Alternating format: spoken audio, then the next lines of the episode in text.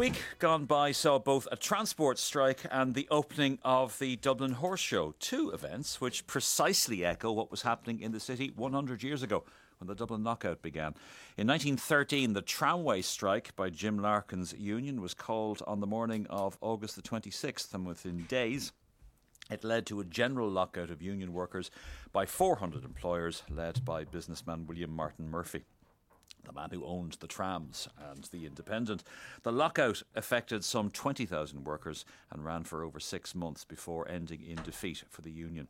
Tomorrow evening, a new six part radio documentary series entitled Citizens Lockout 1913 2013 begins here on RTE Radio 1. And I'm joined in studio by four of the historians who feature in that series to talk a little bit about Dublin at that time and about the personalities involved in the lockout. They are Pádraig Yates, author of Lockout.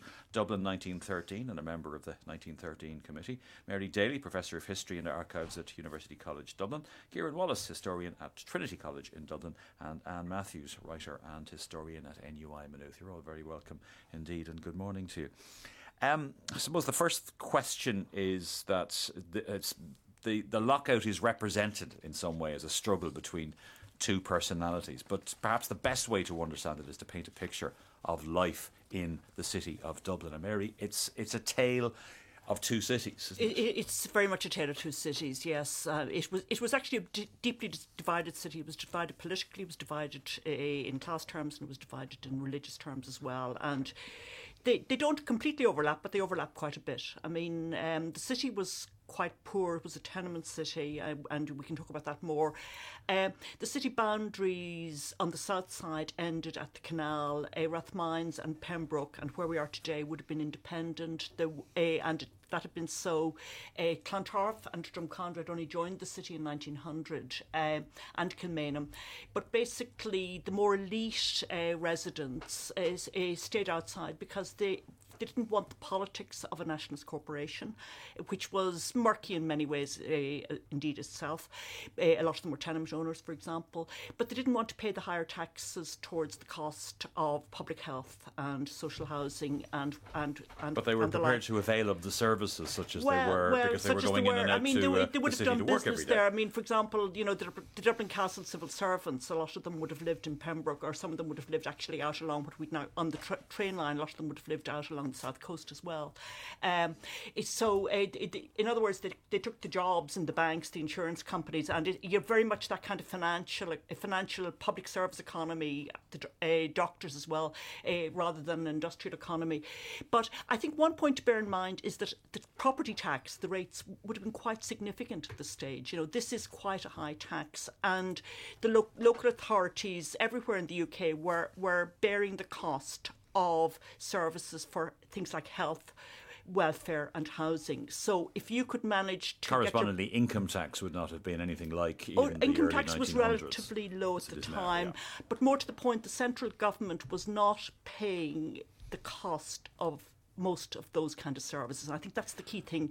If you lived in a wealthy area, your tax base, your taxation would be lower because you wouldn't have to pay for all those things. If you lived in a poor area, uh, the reverse, and and so this was actually pretty important. So uh, location was quite important, uh, but there was also, as I said, the political division. The, the, these were unionist. I mean, Rathmines had a Protestant majority population up to about 1901, and I think a lot of the a lot of the Catholic population there would have been the servants. In fact, I mean, you Actually know- elected a unionist in 1918. at the Absolutely. Oh 1918 yeah, yeah. election. This was a you know this was a this was a strong. Pembroke was a bit more mixed. You've got Rath, you've got Ringsend, Irish Town, which which which will have working class dock you know do, dock related workers, but but it, it is a very divided city hmm. and. Bear in mind, Home Rule is there. There's the polarisation over over the union, and I, I wouldn't underestimate that at the time. It's it's part. There's a there, there there there is also you know the story of the industrial relations as well, which you know I mean Pádraig might want to go into with you or something like that, which is, is a slightly Okay. different one. We'll go uh, into that in a few minutes. But uh, um, uh, Kieran Wallace, th- as Anne was, uh, uh, Mary was saying, Dublin was a city of these little principalities. Why did that matter so much? Well, following on from what Mary was saying, it did depend on like the, the level of services you had, and if you were living in prosperous Rathmines or the leafy suburbs of Clyde Road or whatever, you enjoyed a far better sort of standard of public services. But the city centre, the problem with the city centre suffered from was these thousands of slum dwellings and tenements, the city couldn't fix those because of the, the flip side of the coin of having wealthy suburbs. You had a poor city centre.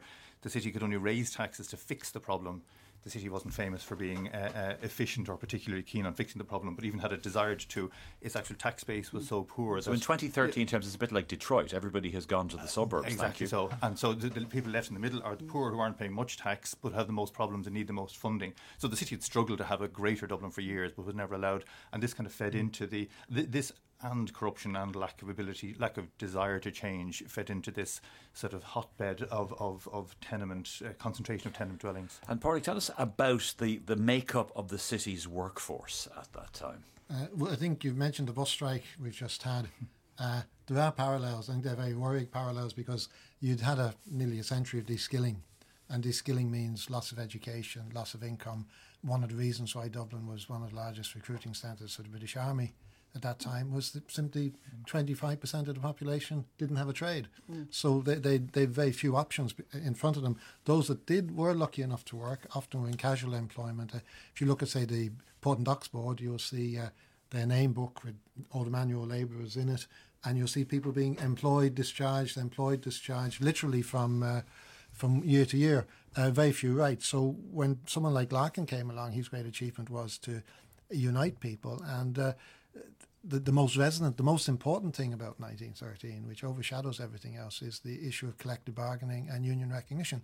And that, ironically enough, is something we still have haven't grappled with uh, today. So you had this huge workforce, um, unskilled, British Army emigration the main way out. So lots, lots uh, of unskilled labour, but was there also lots of unemployment as well? The, we see there was no unemployment benefit. Yeah. Um, so there as Mary said, as the, many unemployed the, in that the sense. central government. I mean, the British government were beginning to bring in reforms. In fact, I would argue that we wouldn't have had a lockout if we hadn't been part of the United Kingdom because uh, the British government had just brought in unemployment benefit. Mm. And the, the lock, I don't think it's any coincidence when the really big heave came in 1913, it was at a time when most workers had actually reached the point where they had enough contributions to get unemployment benefit and that unions also issued strike pay. So you've got to look at the social infrastructure of what was changing. And most of the progressive things that were happening were happening as a result of British mm. government intervention. Uh, as, as Kieran says, uh, we had a very corrupt city administration, um, very divided, very poor, very incompetent. So, uh, in a way, Larkin was part of that breath of fresh air, as were other people like the suffrage movement, uh, radical nationalists, and so on. These were trying to change the situation. And, uh, Anne Matthews, besides being a social historian, you actually have a link, you have a family link to the Dublin tenements, don't you? Yes, my my grandmother, um, my mother was a child, as I call a child of the lockout. Um, they lived in Marlborough Street. She was born in 1909, and my granny and um, my granny, granddad, and her sisters, two sisters, lived in Marlborough Street, and they experienced, as a child, she experienced the severe deprivation of the lockout. And so, what were the tenements like? I mean, do you have a just? Can you describe them to me? Can you give us a sense of, of what life would have been like there, of the sounds, the smells, all of that? Well, the sounds and the smells, the, the, the, the, buildings. I was at the tenement experience yesterday, and I highly recommend people go see it. Where is um, that? The actors were wonderful. 14 Henrietta Street. Right. They've Which taken is, what was a was tenement. A tenement yeah. yeah. And the, the second part, if you like, when the actors uh, take over. It's it's absolutely a wonderful exploration of how it affected people's lives. But they lived in, uh, for example, 15 Lord Dominic Street was an 18 room house with a family in each room. Um, there was over 100 people living in the house.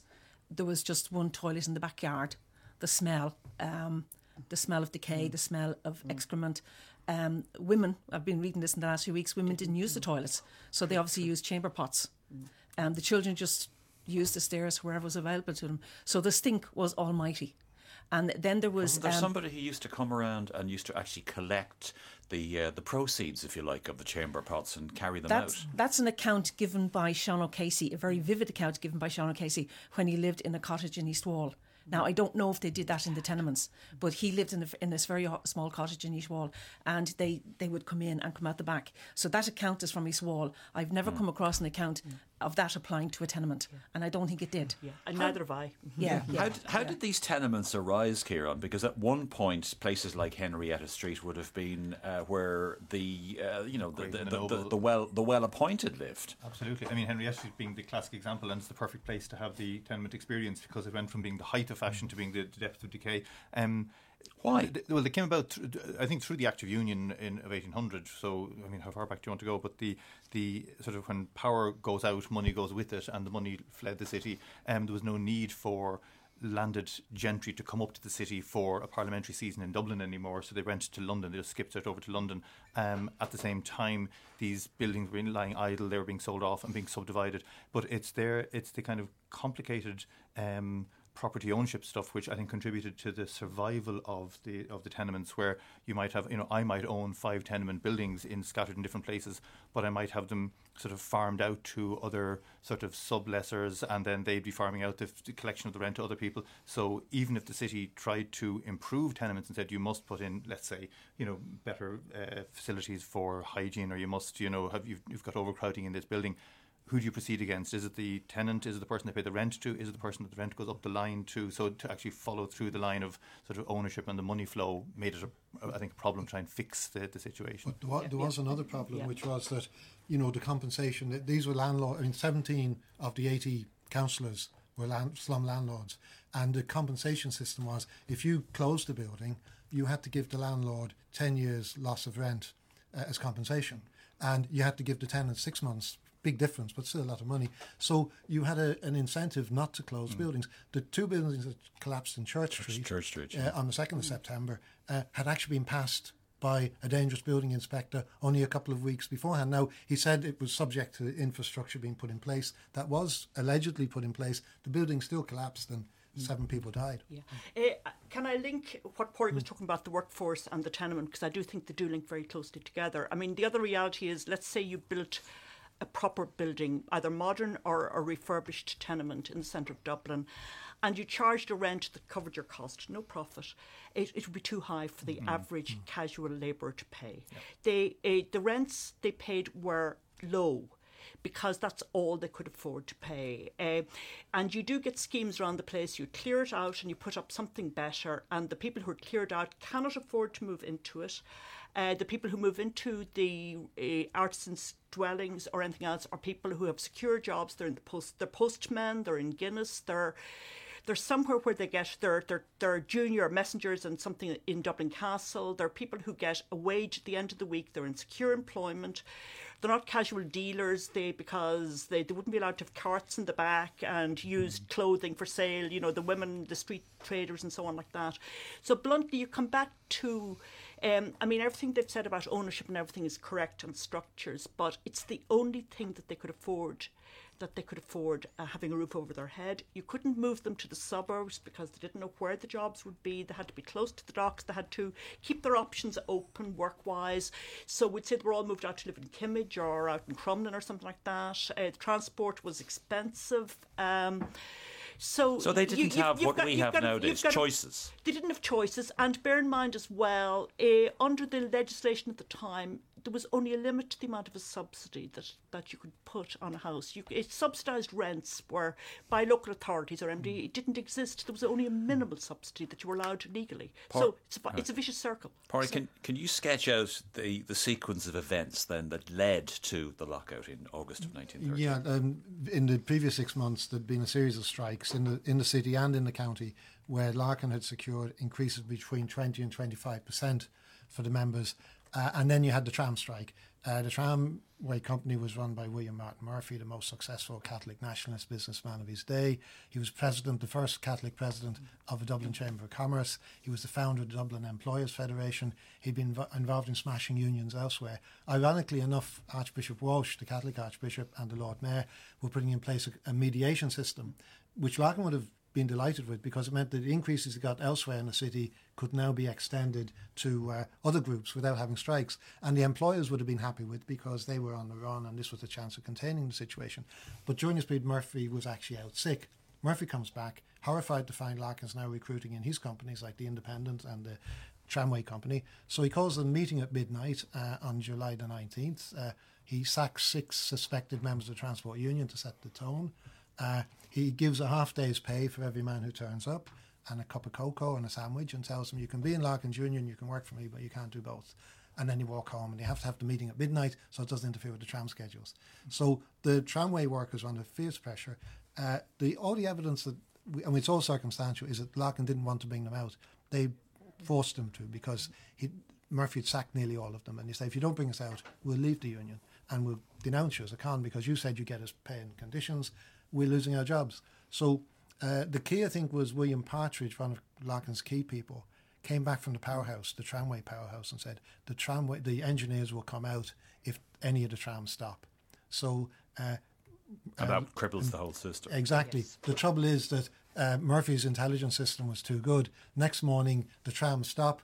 Partridge goes down to the powerhouse, and are standby relief crews literally standing beside the existing workers to take over, so they don't come out. So suddenly, the tram strike is a damn squib.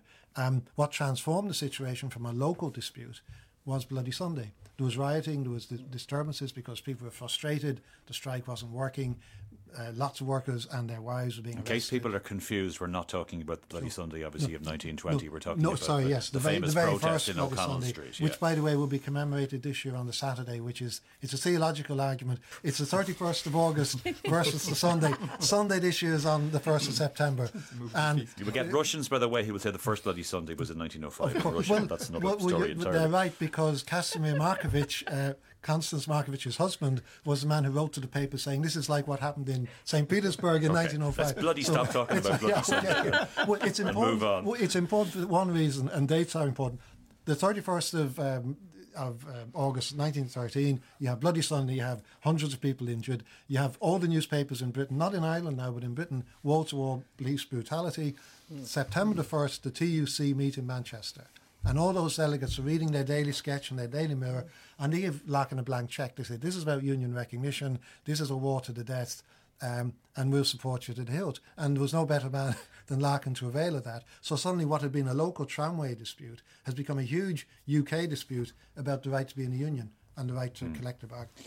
And of course, uh, even though there was support from the UK, this was poverty heaped upon poverty. And Maud Gonne's women's network in Inghinidhe na hÉireann, including Abbey actress Helena Molony, fed inner city school children. And uh, Countess Markievicz, as you mentioned, set up a food kitchen. We've got a clip here from the UCD archive where we hear a 13 year old, Paddy Butner, uh, recalling how he ran into the Countess.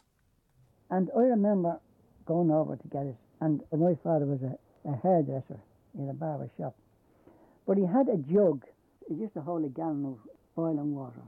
He had this when he'd be given the shampoo. And this was the only jug we had, and I brought this over. And when I went over, the girl there, was a woman there, Molly Hoyland was her name. She was a Citizen Army woman, and she was, I was with her in Stephen's Green afterwards. She said, What do you think you are, coming to take it all? And the Countess heard it. The count, this is the first time I saw the Countess really. And she looked at me and she said, Come here, Sonny. And she took that jug and she filled it up.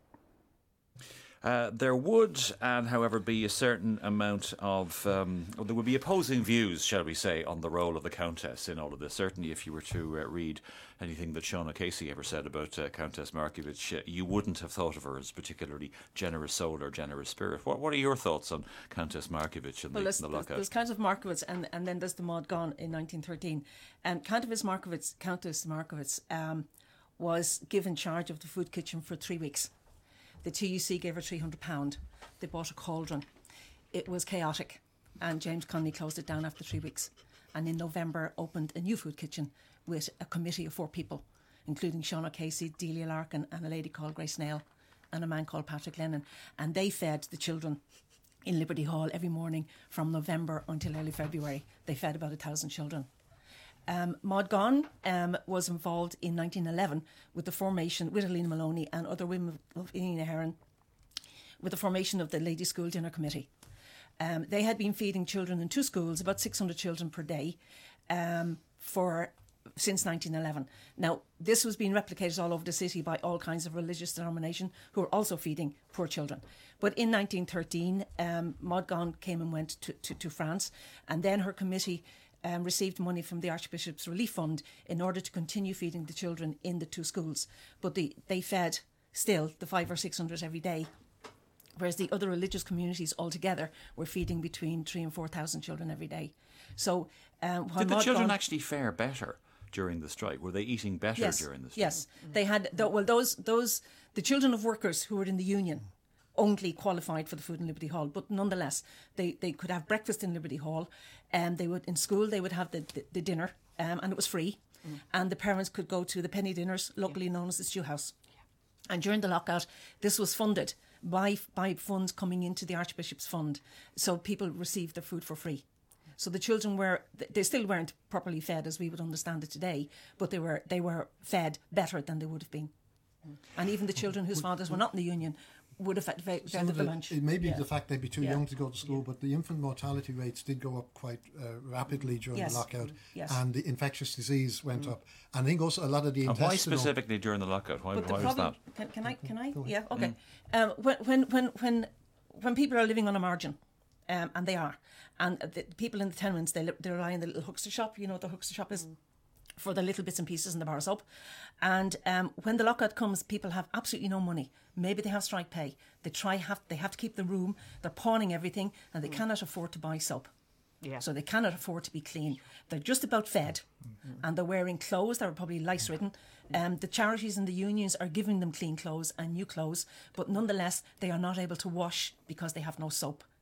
It's as be- that happened in the War of Independence as well typhus spread like you can believe. It happened during the famine. Across the south of Ireland, yeah. A lot of it is that they, you mm. know, soap is seen as yeah, and the War of Independence. And, I mean, and also yeah. heating the water you yes. know, yeah. keeping yeah. the fire yeah. going to heat the water to, to, wash them. So, yeah. so TB was a particular problem, wasn't well, it? Well, TB was a particular t- problem anyway. TB was a TB in Ireland peaks. Uh, the epidemic in Ireland is late, and it's coming. It's it's only beginning to peak in the early twentieth century in Ireland, mm-hmm. and it's it's it, there's only only consciousness of it at this stage, and uh, it is it is an acute problem. I mean, go back to Anne's description of the tenements, mm. and you know, if you've if you've somebody who's got tuberculosis, uh, how can you isolate them? It's it's an infectious mm. disease. Mm. Uh, there were no proper state provisions for sanatoria or anything mm. like that.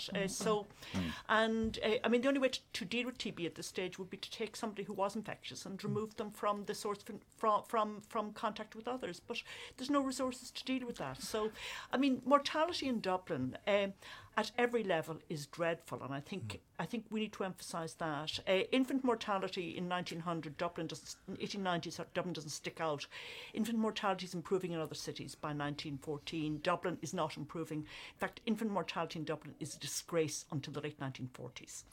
Oh, okay, sorry. Yeah, streptococcal infection yeah. can wipe children out. Absolutely. The yeah. spread. Yeah. Um, no, it's reductionist, Dirt. I know, Dirt. to describe this in any sense or in any way as a confrontation between Murphy and Larkin. That's mm. the way it has been personalised. Let's just focus a little bit on those two individuals, even though they were, um, you know, there were movements behind them, and uh, it w- it's not as simple as a confrontation between uh, Murphy and Larkin. Murphy uh, owned uh, the independent uh, newspapers and was an inveterate, apparently, writer to his own. Mm newspaper. And uh, we've got a clip from the series. This is Barry McGovern reading one of those letters from William Martin Murphy to the Irish Independent in uh, January 1913.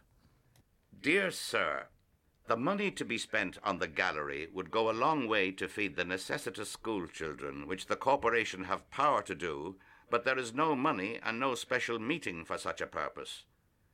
French pictures are apparently more precious in the eyes of our democratic corporation than the provision of food for the hungry children of the slums. W. M. Murphy, Dartry.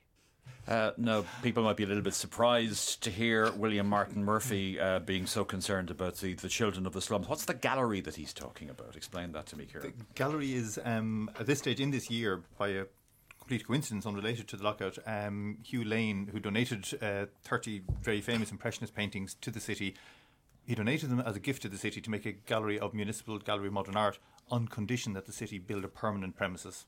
And to, to build this permanent premises was proving to be a problem. City hadn't got the money. We already see how poor the city was. But they decided to come up with a clever idea of building the gallery across the River Liffey. They'd removed the much hated Halfpenny Bridge, which everybody despised as being an ugly iron eyesight, uh, uh, eyesore. Um, well, partly because it was covered in sort of hoardings and advertising billboards and so forth. They were going to replace that with a gallery that spanned the river. And this then became a bone of contention in, in the lockout year because they were going to spend so much money on it. Murphy's being a bit disingenuous about saying they should be feeding the children of the poor and, and you know we should build you know respectable housing. He wasn't known as a great friend of respectable housing, you know, outside this point. But Murphy hated the idea of the gallery because again, it brought. I think he's a fascinating man, but certainly his view of a future home rule Ireland, this home rule is coming down the line. There's a very mm. sort of fraught time in Irish social and political life. He sees a home rule Ireland coming down the line as going to be a modern business type thing, not this sort of effete, artistic, creative, imaginative kind of Ireland, which the gallery for him and all its supporters represented. So very different worldviews, if you like. Very much an Irish nationalist, though. Oh, yeah. I mean, a Yeah, yeah, former Home Rule MP, Absolutely. somebody who, for example, what did he turn down a knighthood in 1907? Yes, yes, yes. In line with I think Irish Parliamentary Party kind of uh, procedure that you should turn down knighthoods. Not every, not all of them did, but having organised the the um, Great White Exhibition in uh, Pembroke, um, he typically in other cities the person who organised these things would get a knighthood, and he was offered one and, and sort of politely declined it. So I think he was a committed nationalist, but his view of what nationalism was going towards was business and international trade and using empire links and global links to trade. And so he saw Dublin as being a centre of, that needed to be improved as a centre of business. Um, I think this ties in again with Yeah. pay rates for workers and all this. Basically, there was an economic model that he thought would succeed in home rule, and in a way that goes to the core of the lockout. But the, the gallery was a kind of uh, the people who supported this idea of the gallery were Labour, were Sinn Féin, um, were sort of the artistic kind of the Gaelic revival set, if you like. They report they The supported the, effete. Anglo-Irish. Uh, well, th- this is uh, except for except for um, uh, Alderman uh, Tom Kelly, who was like staunch, uh, um, like advanced nationalist and Labour, Sinn Féin, um, and he was uh, solidly. He was like up to almost the last moment. He was the, the strongest supporter behind it. So the gallery had this interesting kind of lightning rod effect of attracting Strange coalition Yeah, of, uh, of- yeah, of yeah. people supporting it. Um, and uh, Larkin, then, uh, Pádraig, a difficult man. Well, uh, yes, I mean, he was a, a force of nature, to quote Countess Markievicz, um, who I must say I think gets the raw press because I, I'm old enough. I knew quite a lot of people who knew Countess Markievicz when I was young. And without exception, men and women, they thought, whatever her performance in the food kitchen, they thought she was the best thing since sliced bread. And they really did. So I don't, anyone who knew her, who worked for her, thought she was wonderful. But uh, I'm just putting that in for it's something sort. But You but- also, there's, there's a, yeah. a connection, if you like, to, to Larkin as well. I think your father heard Larkin speak. Yeah, but he didn't compare him with Hitler. It- the man who compared him with Hitler was Tom Johnson. Uh, so Uh, they Labour- the crosswise, Labour uh, leader. The Labour leader. Uh, Johnson was in Munich in early 1930s, and he, he wrote a letter. I think it was to Bill O'Brien, but another friend of Larkin's. Uh, the many, well, you know, he collected cohorts of enemies, but. Uh, um, Johnson said, "I've just uh, been to this meeting, and I, I heard this speaker who who uh, bore a remarkable resemblance in his uh, performance with our old friend Jim Larkin." Well, I suppose one demagogue bears a striking But, resemblance to but he- another the, po- demagogue. the point he was making though was it, it wasn't because if you read some of Larkin's speeches, they're total rubbish. They're total gobbledygook. Yeah, they are. When, when but when he at at the high points in his career, like in the Askwith Tribunal, he's brilliant. I mean, he's a towering orator, and this was an age of oratory. Uh, and people like Lloyd George, if you read that speech, they're one cliche after another. It was obviously the interaction with the public. It wasn't what they said that mattered. It was how they said it. My father would have heard him. My father would have served in Italy in the Second World War, and like I grew up in Britain mainly, and uh, if you met men of a certain age and they had a, a good knowledge of classical music, particularly Italian opera, and they had strong left-wing opinions, you could be nearly certain they served in Italy in the Second World War. So he said that Larkin was like an opera singer, that he had this power to project. it. One of the reasons we don't have a, a a recording of Larkin's voice, ironically enough, is that uh, whenever anyone brought a microphone to him, he said, I don't need that, and he'd push it away and he'd start speaking. And, and it's ironic that we don't have uh, the recording of probably the greatest orator of the 20th century. Somebody who is a great speaker Hmm. is not necessarily a great organizer. Was he a little Yeah. bit more shambolic? No, on, no, I don't. I, I. I just there's this there's this view that Connolly was a hard-headed Yeah. organizer. I think that's total rubbish. If you look at Connolly's career, every organisation he ever joined either split or went bankrupt. When he was acting general secretary of the Transport Union in 1916, the membership was somewhere between three and a half and five thousand. We don't know the membership because there's no records. Uh, he was a hopeless organizer. I think brilliant intellect, great propagandist, drove the really drove the engine that led to 1916. But no, I, I think uh, Larkin was actually a very good organizer. He's the only man in the in the history of this country who set up two breakaway unions, each of which became the, the two biggest unions in the country. So that says something. Uh, finally, Anne, was the lockout was it a tragic failure? Were there any winners at all other than the employers? And were, were, the, were the employers even winners? They were no. It was a, it was it was a defeat all round in in terms of uh, the men, women, children, people picking up their lives, uh, trying to get their lives back on track. Um, they found themselves in, in, at the beginning of it all, they were promised that they would be lifted out of the gutter, and when it was older over, they found themselves in a gutter worse than the one that they had been found in. Can- Um, can- and, and that's the reality. Mary? Can I just say, I do think Dublin employers, I mean, if you look at the Askwith Tribunal, the, the, the Dublin employers come out as uh, a, at a much lower level hmm. than was deemed acceptable in the United Kingdom at the hmm. time. I don't think Dublin employers ever, tr- ever, ever treated workers quite as badly again. I'm not saying there was a great reform, but I think it did set. A, you know, a, a bottom line, yeah. and things did were, were somewhat better afterwards. Okay, well, uh, A thank quick, you all. a quick Yeah. commercial. It, there will be a commemoration. It'll be on Saturday at twelve thirty in O'Connell Street at the Larkin Memorial. This is next this Saturday. This is no, no. This is the thirty first, thirty first of Yeah, August, right, which is not Sunday, the 31st of So bloody Saturday, basically. Yes, yes. Okay. Uh, on the 30th of August, we'll find out a bit more, more about those personalities. Uh, we're going to be talking to the descendants of many of the people involved in the lockout. In the meantime, my thanks to my panel, Pádraig Yeates, Mary Daly, Anne Matthews, and Kieran Wallace. The series Citizens Lockout 1913 to 2013, an Athena media production uh, made with the support of the Broadcasting Authority of Ireland, begins tomorrow at 6 o'clock on RTE Radio 1. And there's a web page on the RTE site for the project.